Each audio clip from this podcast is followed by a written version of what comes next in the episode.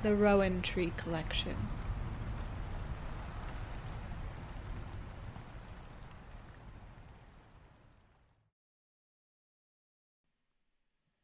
Sense and Sensibility. Chapter 17 Mrs. Dashwood was surprised only for a moment at seeing him, for his coming to Barton was, in her opinion, of all things the most natural. Her joy and expression of regard long outlived her wonder. He received the kindest welcome from her, and shyness, coldness, reserve could not stand against such a reception.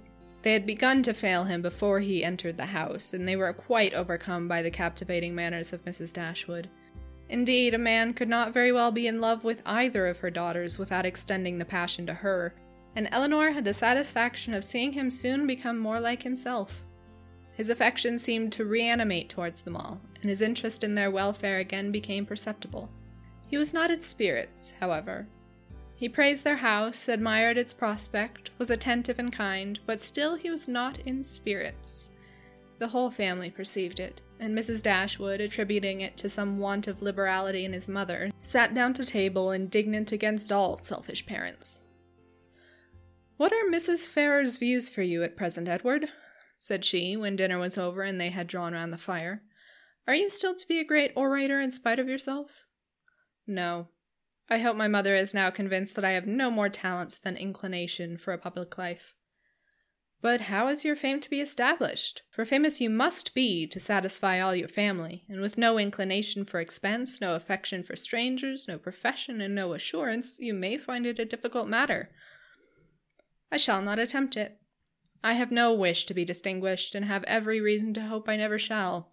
Thank heaven, I cannot be forced into genius and eloquence.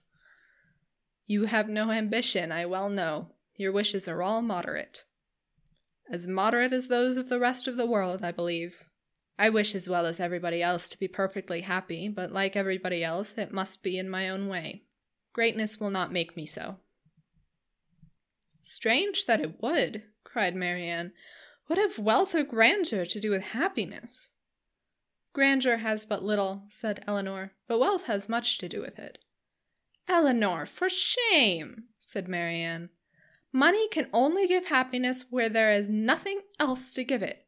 Beyond competence, it can afford no real satisfaction as far as mere self is concerned. Perhaps, said Elinor, smiling, we may come to the same point. Your competence and my wealth are very much alike, I dare say, and without them, as the world goes now, we shall both agree that every kind of external comfort must be wanting.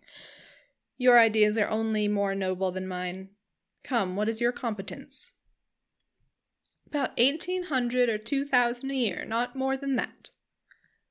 Elinor laughed. Two thousand a year! One is my wealth. I guessed how it would end. And yet two thousand a year is a very moderate income, said Marianne. A family cannot well be maintained on a smaller. I am sure I am not extravagant in my demands. Proper establishment of servants, a carriage perhaps two, and hunters cannot be supported on less. Elinor smiled again to hear her sister describing so accurately their future expenses at Combe Magna. Hunters, repeated Edward. But why must you have hunters? Everybody does not hunt. Marianne colored as she replied, But most people do. I wish, said Margaret, striking out a novel thought, that somebody would give us all a large fortune apiece. Oh, that they would, cried Marianne, her eyes sparkling with animation and her cheeks glowing with the delight of such imaginary happiness. We are all unanimous in that wish, I suppose, said Elinor, in spite of the insufficiency of wealth. Oh, dear, cried Margaret, how happy I should be! I wonder what I should do with it. Marianne looked as if she had no doubt on that point. I should be puzzled to spend so large a fortune myself, said Mrs. Dashwood, if my children were all to be rich my help. You must begin your improvements on this house, observed Elinor, and your difficulties will soon vanish. What magnificent orders would travel from this family to London, said Edward, in such an event.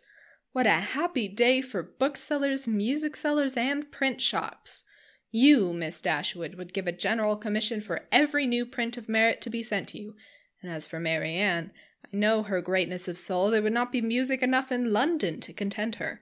And books! Thomson, Cowper, Scott, she would buy them all over and over again. She would buy up every copy, I believe, to prevent them falling into unworthy hands, and she would have every book that tells her how to admire an old twisted tree. Should not you, Marianne? Forgive me if I am very saucy, but I was willing to show you that I had not forgot our old disputes. I would love to be reminded of the past, Edward. Whether it be melancholy or gay, I love to recall it, and you will never offend me by talking of former times. You are very right in supposing how my money would be spent. Some of it, at least, my loose cash, would certainly be employed in improving my collection of music and books. And the bulk of your fortune would be laid out in annuities on the authors or the heirs. No, Edward, I should have something else to do with it. Perhaps then you would bestow it as a reward on that person who wrote the ablest defense of your favorite maxim, that no one can ever be in love more than once in their life, your opinion on that point is unchanged, I presume? Undoubtedly. At my time of life, opinions are tolerably fixed. It is not likely that I should now see or hear anything to change them. Marianne is as steadfast as ever, you see, said Elinor. She is not at all altered. She's only grown a little more grave than she was. Nay, Edward, said Marianne, you need not reproach me. You are not very gay yourself. Why should you think so? replied he with a sigh. But gaiety never was a part of my character. Nor do I think it a part of Marianne's, said Elinor. I should hardly call her a lively girl. She is very earnest, very eager in all she does, sometimes talks a great deal, and always with animation, but she is not often really merry. I believe you are right, he replied, and yet I have always set her down as a lively girl. I have frequently detected myself in such kind of mistakes, said Elinor, in a total misapprehension of character in some point or other, fancying people so much more gay or grave, or ingenious or stupid than they really are, and I can hardly tell why or in what the deception originated. Sometimes one is guided by what they say of themselves, and very frequently by what other people say of them, without giving oneself time to deliberate and judge. But I thought it was right, Elinor, said Marianne, to be guided wholly by the opinion of other people. I thought our judgments were given us merely to be subservient to those of neighbors. This has always been your doctrine, I am sure. No, Marianne, never. My doctrine has never aimed at the subjection of the understanding. All I have ever attempted to influence has been the behavior. You must not confound my meaning. I am guilty, I confess, of having often wished you to treat our acquaintance in general with greater attention. But when have I advised you to adopt their sentiments or to conform to their judgment in serious matters? You have not been able to bring your sister over to your plan of general civility, said Edward to Elinor. Do you gain no ground? Quite the contrary, replied Elinor, looking expressively at Marianne. My judgment, he returned, is all on your side of the question, but I am afraid my practice is much more on your sister's. I never wish to offend, but I am so foolishly shy that I often seem negligent, when I am only kept back by my natural awkwardness. I have frequently thought that I must have been intended by nature to be fond of low company. I am so little at my ease among strangers of gentility. Marianne has not shyness to excuse any inattention of hers. She knows her own worth too well for false shame, replied Edward. Shyness is only the effect of a sense of inferiority in some way or other. If I could persuade myself that my manners were perfectly easy and graceful, I should not be shy. But you would still be reserved, said Marianne, and that is worse. Edward started. Reserved? Am I reserved? Marianne? Yes, very. I do not understand you, replied he, coloring. Reserved? How? In what manner? What am I to tell you? What can you suppose? Elinor looked surprised at his emotion, but trying to laugh off the subject, she said to him, Do not you know my sister well enough to understand what she means? Do you not know she calls everyone reserved who does not talk as fast and admire what she admires as rapturously as herself? Edward made no answer. His gravity and thoughtfulness returned on him in their fullest extent, and he sat for some time silent and dull. Chapter 18 Elinor saw with great uneasiness the low spirits of her friend. His visit afforded her but a very partial satisfaction, while his own enjoyment in it appeared so imperfect. It was evident that he was unhappy. She wished it were equally evident that he still distinguished her by the same affection which once she had felt no doubt of inspiring. But hitherto the continuance of his preference seemed very uncertain, and the reservedness of his manner towards her contradicted one moment what a more animated look had intimated the preceding one. He joined her and Marianne in the breakfast room the next morning before the others were down. And Marianne, who was always eager to promote their happiness as far as she could, soon left them to themselves. But before she was halfway upstairs, she heard the parlor door open, and turning round, was astonished to see Edward himself come out. I'm going into the village to see my horses, said he, as you are not yet ready for breakfast. I shall be back again presently. Edward returned to them with a fresh admiration. Edward returned to them with fresh admiration of the surrounding country. In his walk to the village, he had seen many parts of the valley to advantage, and the village itself, in a much higher situation than the cottage, afforded a general view of the whole, which had exceedingly pleased him. This was a subject which ensured Marianne's attention, and she was beginning to describe her own admiration of these scenes and to question him more minutely on the objects that had particularly struck him when Edward interrupted her by saying, You must not inquire too far, Marianne. Remember, I have no knowledge of the picturesque, and I shall offend you by my ignorance and want of taste, if we come to particulars. I shall call hills steep, which ought to be bold, surfaces strange and uncouth, which ought to be irregular and rugged, and distant objects out of sight, which ought only to be indistinct through the soft medium of a hazy atmosphere. You must be satisfied with such admiration as I can honestly give. I call it a very fine country. The hills are steep, the woods seem full of fine timber, and the valley looks comfortable and snug, with rich meadows and several neat farmhouses scattered here and there. It exactly answers my idea of a fine country, because it unites beauty with utility, and I dare say it is a picturesque one too, because you admire it. I can easily believe it to be full of rocks and promontories, grey moss and brushwood, but these are all lost on me. I know nothing of the picturesque. I am afraid it is but too true, said Marianne. But why should you boast of it? I suspect, said Elinor, that to avoid one kind of affectation, Edward here falls into another. Because he believes many people pretend to more admiration of the beauties of nature than they really feel, and is disgusted with such pretensions, he affects greater indifference and less discrimination in viewing them himself than he possesses. He is fastidious and will have an affectation of his own. It is very true, said Marianne, that admiration of the landscape scenery has become a mere jargon. Everybody pretends to feel and tries to describe with the taste and elegance of him who first defined what picturesque beauty was. I detest jargon of every kind, and sometimes I have kept my feelings to myself, because I could find no language to describe them in but what was worn and hackneyed out of all sense and meaning. I am convinced, said Edward, that you really feel all the delight in a fine prospect which you profess to feel. But in return, your sister must allow me to feel no more than I profess. I like a fine prospect, but not on picturesque principles. I do not like crooked, twisted, blasted trees. I admire them much more if they are tall, straight, and flourishing. I do not like ruined, tattered cottages. I am not fond of nettles or thistles or heath blossoms. I have more pleasure in a snug farmhouse than a watchtower, and a troop of tidy, happy villages please me better than the finest banditti in the world. Marianne looked with amazement at Edward, with compassion at her sister. Elinor only laughed.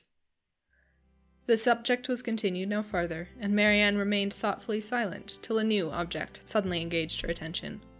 She was sitting by Edward, and in taking his tea from Mrs. Dashwood, his hand passed so directly before her as to make a ring, with a plait of hair in the center, very conspicuous on one of his fingers. I never saw you wear a ring before, Edward, she cried. Is that Fanny's hair? I remember her promising to give you some, but I should have thought her hair had been darker. Marianne spoke inconsiderately what she really felt, but when she saw how much she had pained Edward, her own vexation at her want of thought could not be surpassed by his.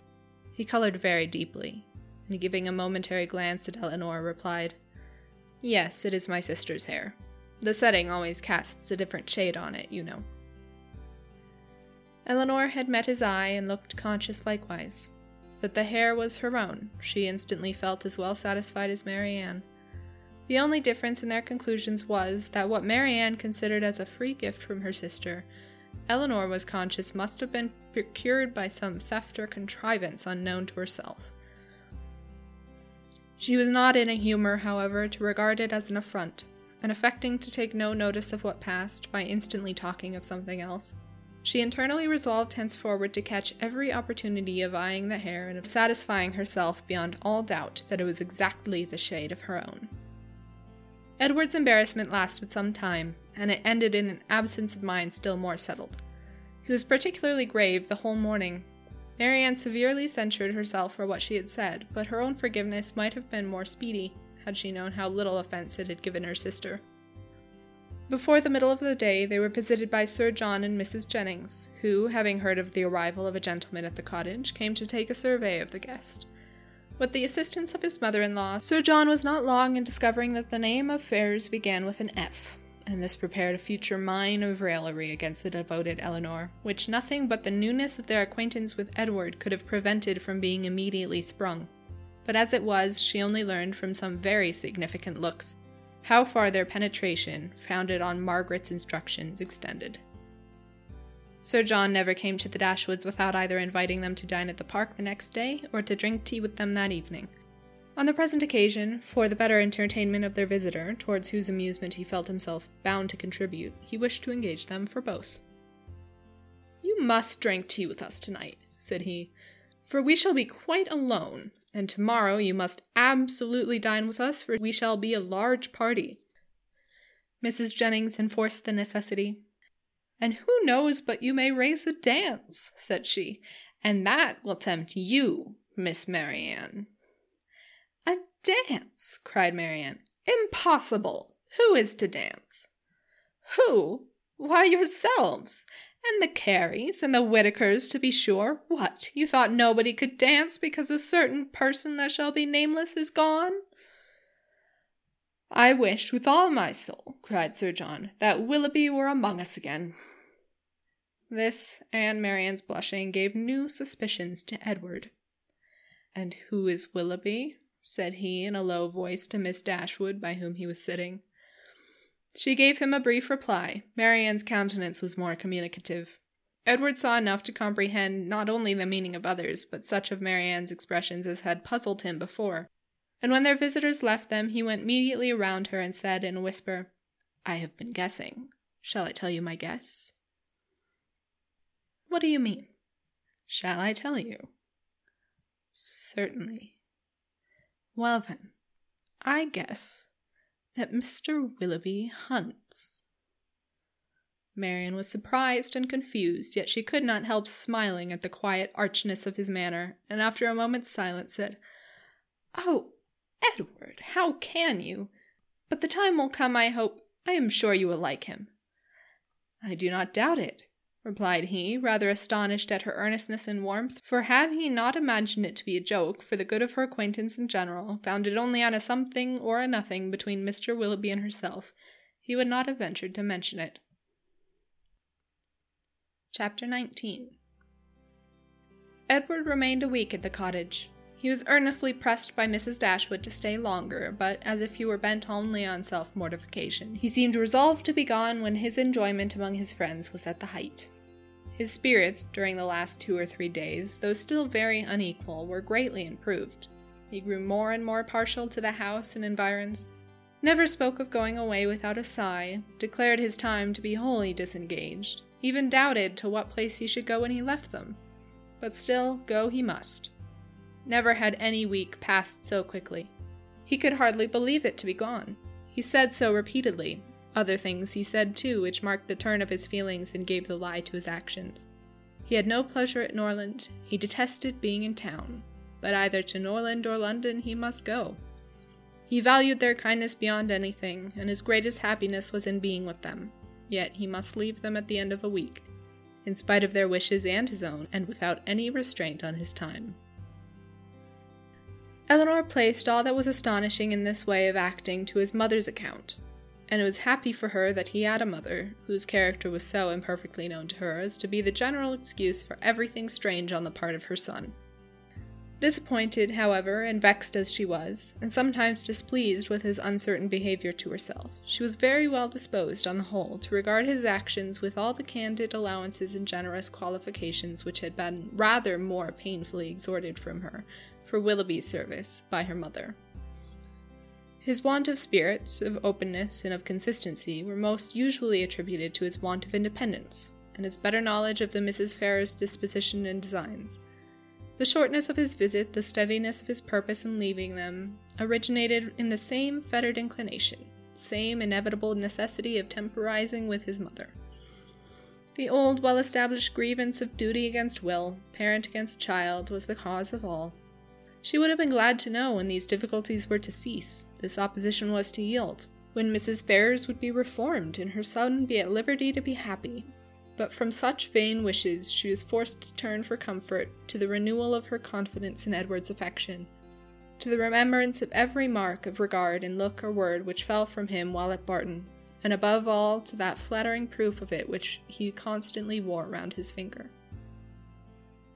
I think, Edward, said Mrs. Dashwood, as they were at breakfast the last morning, you would be a happier man if you had any profession to engage your time and give an interest to your plans and actions. Some inconvenience to your friends, indeed, might result from it. You would not be able to give them so much of your time. But, with a smile, you would be materially benefited in one particular at least. You would know where to go when you left them.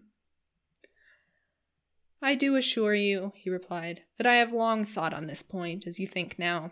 It has been, and is, and probably will always be a heavy misfortune to me that I have had no necessary business to engage me, no profession to give me employment or afford me anything like independence. But unfortunately, my own nicety and the nicety of my friends have made me what I am an idle, helpless being. We never could agree in our choice of a profession. I always preferred the church, as I still do, but that was not smart enough for my family. They recommended the army. That was a great deal too smart for me. The law was allowed to be genteel enough. Many young men who had chambers in the temple made a very good appearance in the first circles and drove about town in very knowing gigs. But I had no inclination for the law, even in this less abstruse study of it, which my family approved. As for the navy, it had fashion on its side, but I was too old when the subject was first started to enter it, and at length, as there was no necessity for my having any profession at all, as I might be as dashing and expensive without a red coat on my back as with one, idleness was pronounced on the whole to be most advantageous and honorable. And a young man of eighteen is not in general so earnestly bent on being busy as to resist the solicitations of his friends to do nothing. I was therefore entered at Oxford and have been properly idle ever since. The consequence of which, I suppose, will be, said Mrs. Dashwood, since leisure has not promoted your own happiness, that your sons will be brought up to as many pursuits, employments, professions, and trades as Columella's. They will be brought up, said he in a serious accent, to be as unlike myself as possible, in feeling, in action, in condition, in everything. Come, come, this is all an effusion of immediate want of spirits, Edward. You are in a melancholy humor and fancy that anyone unlike yourself must be happy. But remember that the pain of parting from friends will be felt by everybody at times, whatever their education or state. Know your own happiness. You want nothing but patience, or give it a more fascinating name, call it hope. Your mother will secure it to you in time, that independence you are so anxious for. It is her duty, and it will, it must, ere long, become her happiness to prevent your whole youth from being wasted in discontent. How much may not a few months do? I think, replied Edward, that I may defy many months to produce any good to me. This desponding turn of mind, though it could not be communicated to Mrs. Dashwood, gave additional pain to them all in the parting, which shortly took place, and left an uncomfortable oppression on Elinor's feelings especially, which required some trouble and time to subdue. But as it was her determination to subdue it, and to prevent herself from appearing to suffer more than what all her family suffered on his going away, she did not adopt the method so judiciously applied by Marianne on a similar occasion, to augment and fix her sorrow by seeking silence, solitude, and idleness. Their means were as different as their objects, and equally suited to the advancement of each. Elinor sat to her drawing table as soon as he was out of the house, busily employed herself the whole day, neither sought nor avoided the mention of his name, appeared to interest herself almost as much as ever in the general concerns of the family, and if by this conduct she did not lessen her own grief, it was at least prevented from unnecessary increase, and her mother and sisters were spared much solicitude on her account. Such behavior as this, so exactly the reverse of her own, appeared no more meritorious to Marianne than her own had seemed faulty to her. The business of self command she settled very easily. With strong affections, it was impossible. With calm ones, it could have no merit. That her sister's affections were calm, she dared not deny, though she blushed to acknowledge it, and of the strength of her own she gave a very striking proof by still loving and respecting that sister in spite of this mortifying conviction.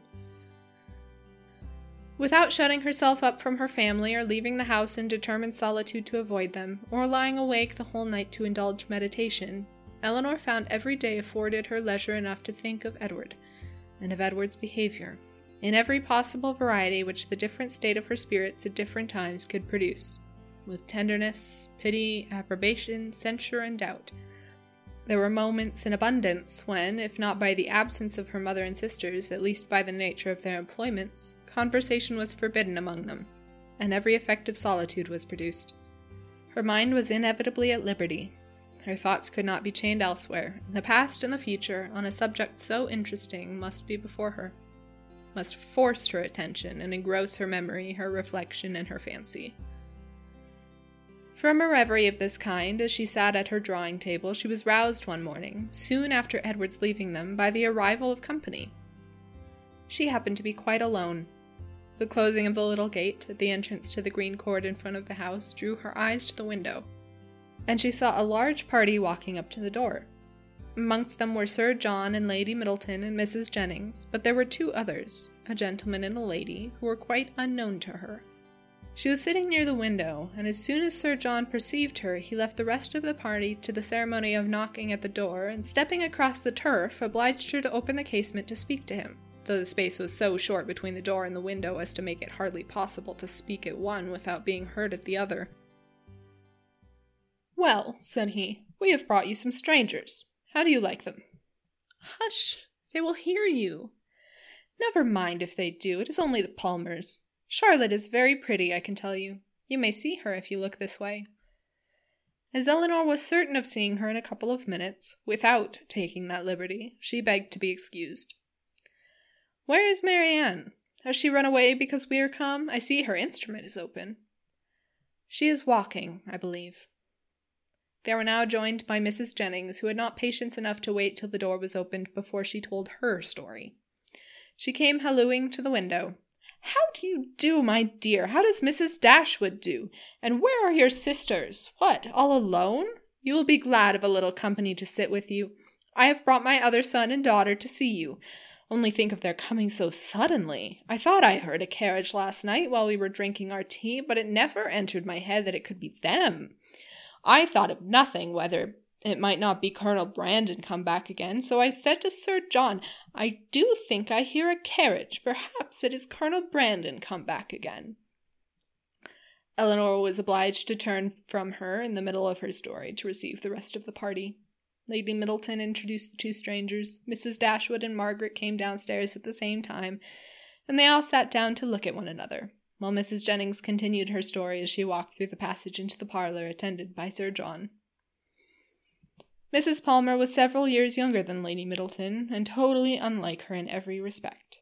She was short and plump, had a very pretty face, and the finest expression of good humor in it that could possibly be. Her manners were by no means so elegant as her sister's, but they were much more prepossessing. She came in with a smile, smiled all the time of her visit, except when she laughed, and smiled when she went away. Her husband was a grave looking young man of five or six and twenty, with an air of more fashion and sense than his wife, but of less willingness to please or be pleased. He entered the room with a look of self consequence, slightly bowed to the ladies without speaking a word, and, after briefly surveying them and their apartments, took up a newspaper from the table and continued to read it as long as he stayed. Mrs. Palmer, on the contrary, who was strongly endowed by nature with a turn for being uniformly civil and happy, was hardly seated before her admiration of the parlor and everything in it burst forth. Oh, well, what a delightful room this is! I never saw anything so charming. Only think, mamma, how it has improved since I was here last. I always thought it such a sweet place, ma'am, turning to Mrs. Dashwood. But you have made it so charming. Only look, sister, how delightful everything is. How I should not like such a house for myself. Should not you, Mr. Palmer? Mr. Palmer made her no answer, and did not even raise his eyes from the newspaper.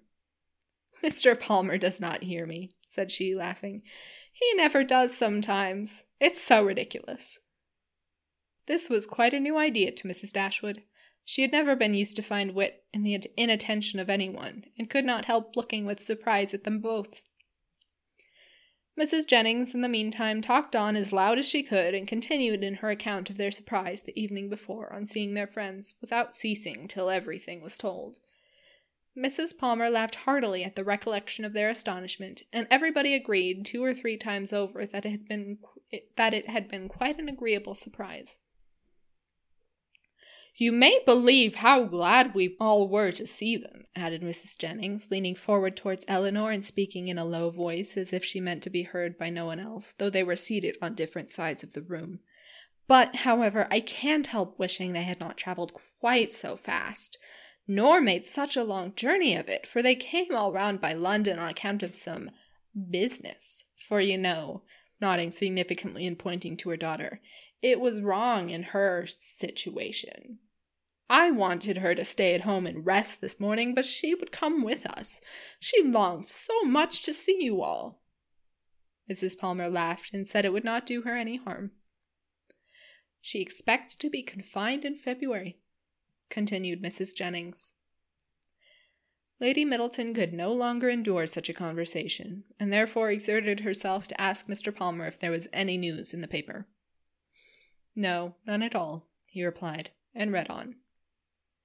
Here comes Marianne, cried Sir John. Now, Palmer, you shall see a monstrous pretty girl.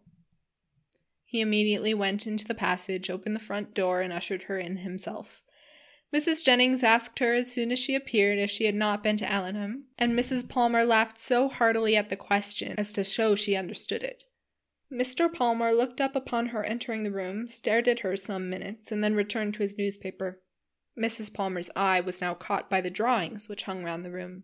She got up to examine them. Oh, dear, how beautiful these are! Well, how delightful!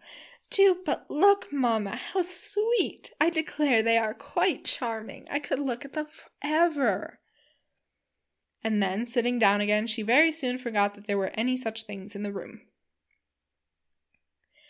When Lady Middleton rose to go away, Mr. Palmer rose also, laid down the newspaper, stretched himself, and looked at them all around. My love, have you been asleep? said his wife, laughing. He made her no answer, only observed, after again examining the room, that it was very low pitched, and that the ceiling was crooked. He then made his bow and departed with the rest. Sir John had been very urgent with them all to spend the next day at the park. Mrs. Dashwood, who did not choose to dine with them oftener than they dined at the cottage, absolutely refused on her own account. Her daughters might do as they pleased. But they had no curiosity to see how Mr. and Mrs. Palmer ate their dinner, and no expectation of pleasure from them in any other way. They attempted, therefore, likewise to excuse themselves, the weather was uncertain and not likely to be good, but Sir John would not be satisfied. The carriage should be sent for them, and they must come. Lady Middleton, too, though she did not press their mother, pressed them. Mrs. Jennings and Mrs. Palmer joined their entreaties. All seemed equally anxious to avoid a family party, and the young ladies were obliged to yield. Why should they ask us? said Marianne as soon as they were gone. The rent of this cottage is said to be very low, but we have it on very hard terms if we are to dine at the park whenever anyone is staying either with them or with us.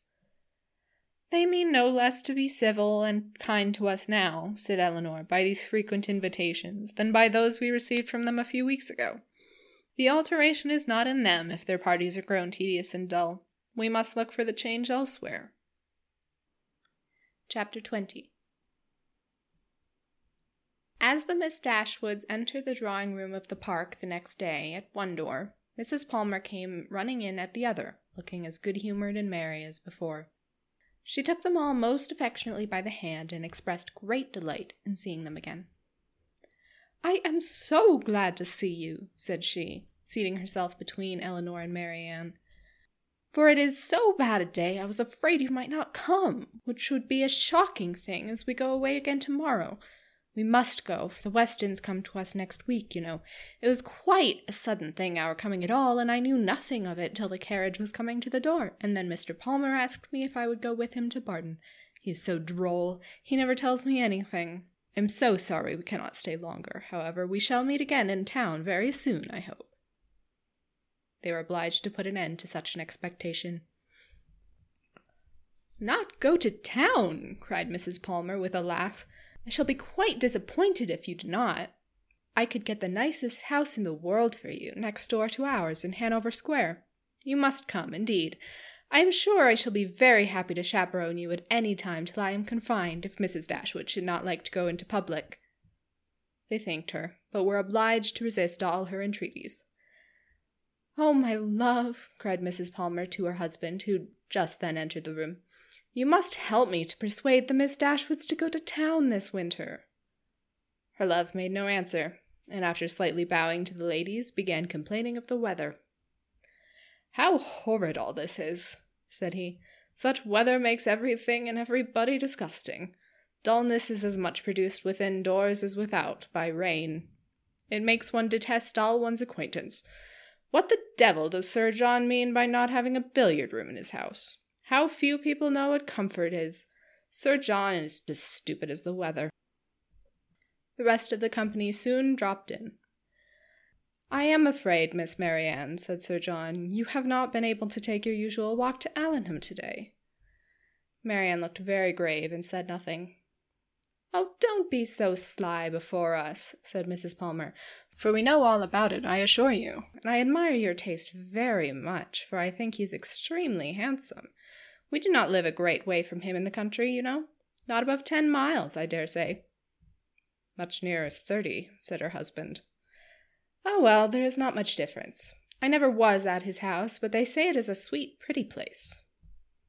As vile a spot as I ever saw in my life, said Mr. Palmer. Marianne remained perfectly silent, though her countenance betrayed her interest in what was said. Is it very ugly? continued Mrs. Palmer. Then it must be some other place that is so pretty, I suppose. When they were seated in the dining room, Sir John observed with regret that they were only eight altogether. My dear, said he to his lady, it is very provoking that we should be so few. Why did you not ask the Gilberts to come to us today? Did I not tell you, Sir John, when you spoke to me about it before, that it could not be done? They dined with us last. You and I, Sir John, said Mrs. Jennings, should not stand upon such ceremony. Then you would be very ill bred, cried Mr. Palmer. My love, you contradict everybody, said his wife with her usual laugh. Do you know that you are quite rude? I did not know I contradicted anybody in calling your mother ill bred. Ah, you may abuse me as you please, said the good natured old lady. You have taken Charlotte off my hands and cannot give her back again. So there I have the whip hand of you.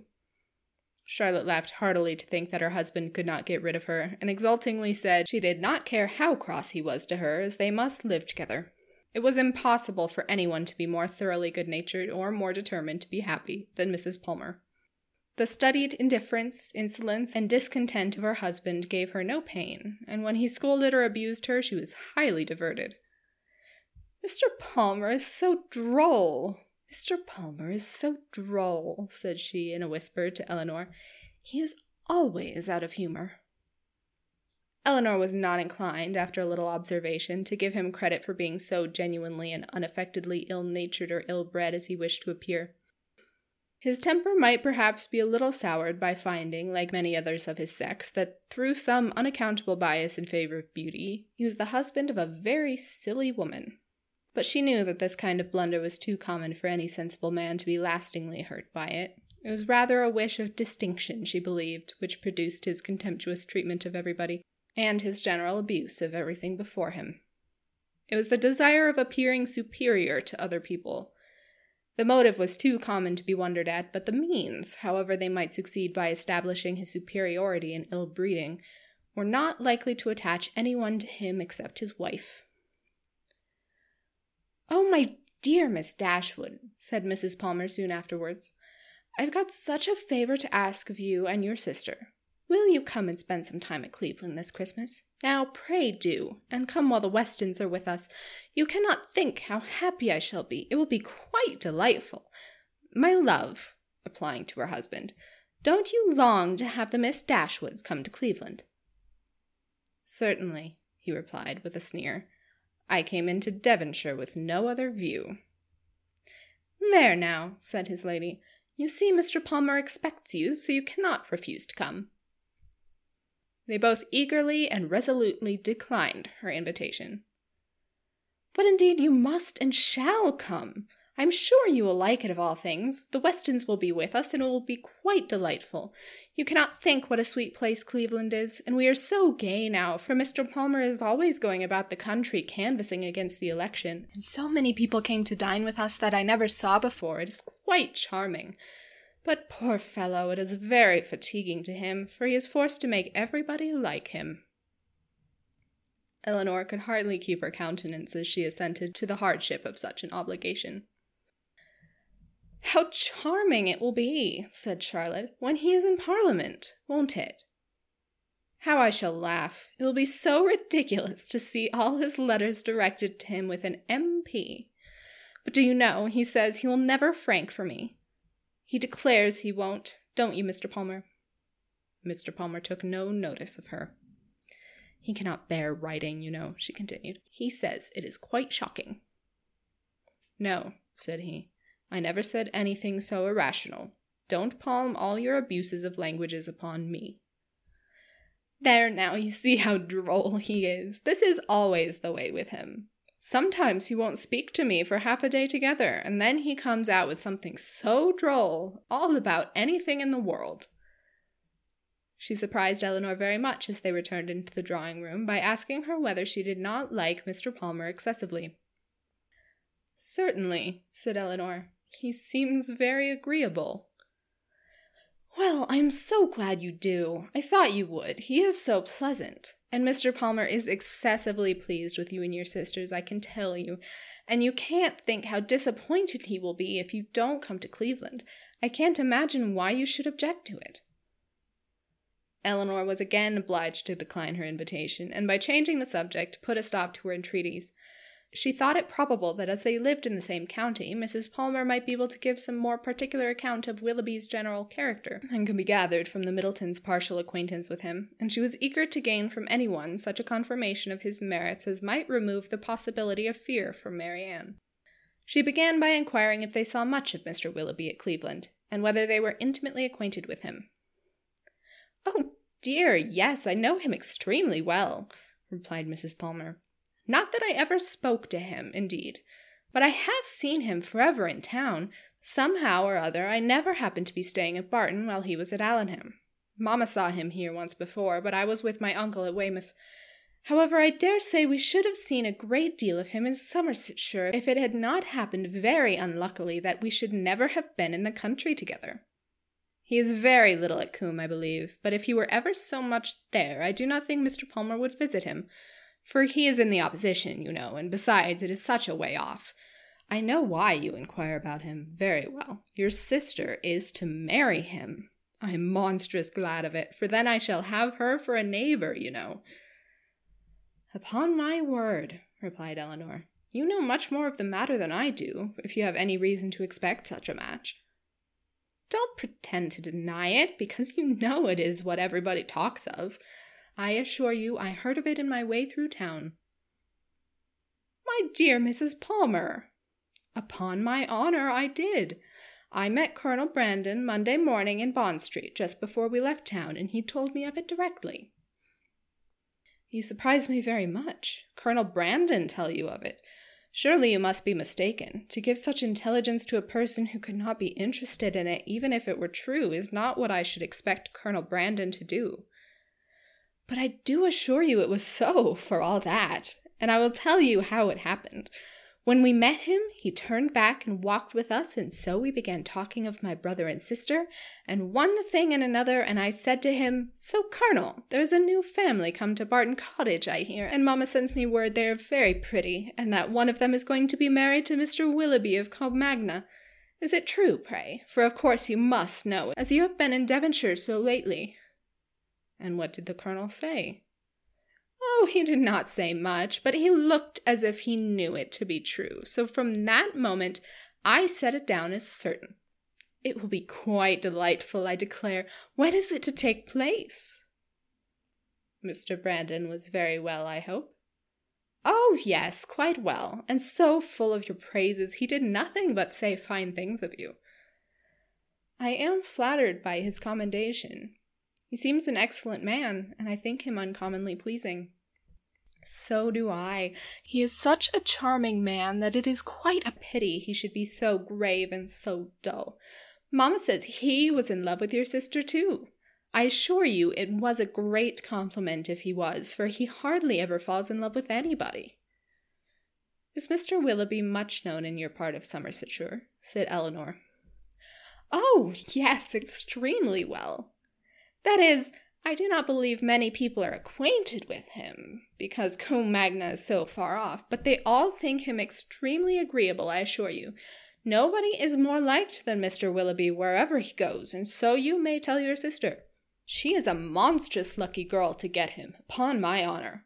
Not but that he is much more lucky in getting her, because she is so very handsome and agreeable that nothing can be good enough for her.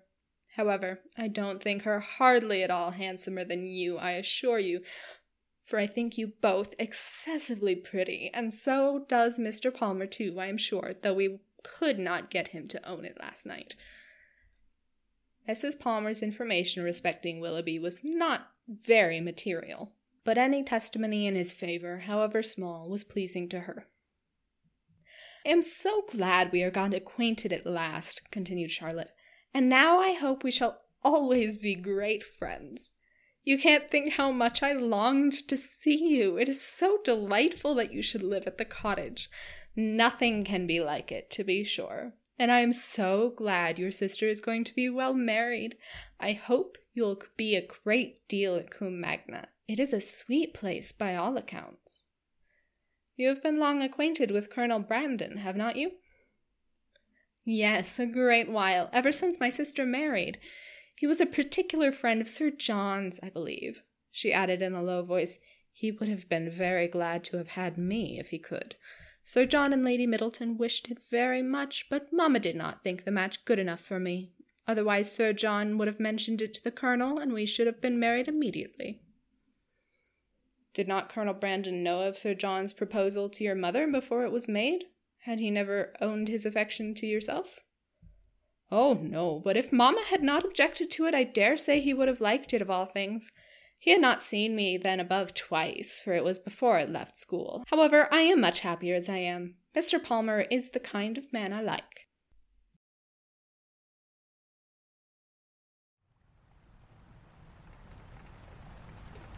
The Rowan Tree Collection is created and produced by Ria Tice. If you enjoyed this episode, please leave a rating or review.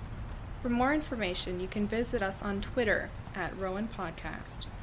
Check out our Facebook page, The Rowan Tree Collection. Visit us on Instagram at The Rowan Tree Collection. Or if you want to support our show, follow us on Patreon at The Rowan Tree Collection. For links to all of those and more, visit our website, shows.acast.com slash the-rowan-tree-collection. Or you can send an email to the Rowan Tree Collection at sheathedistance.com. Thanks for listening.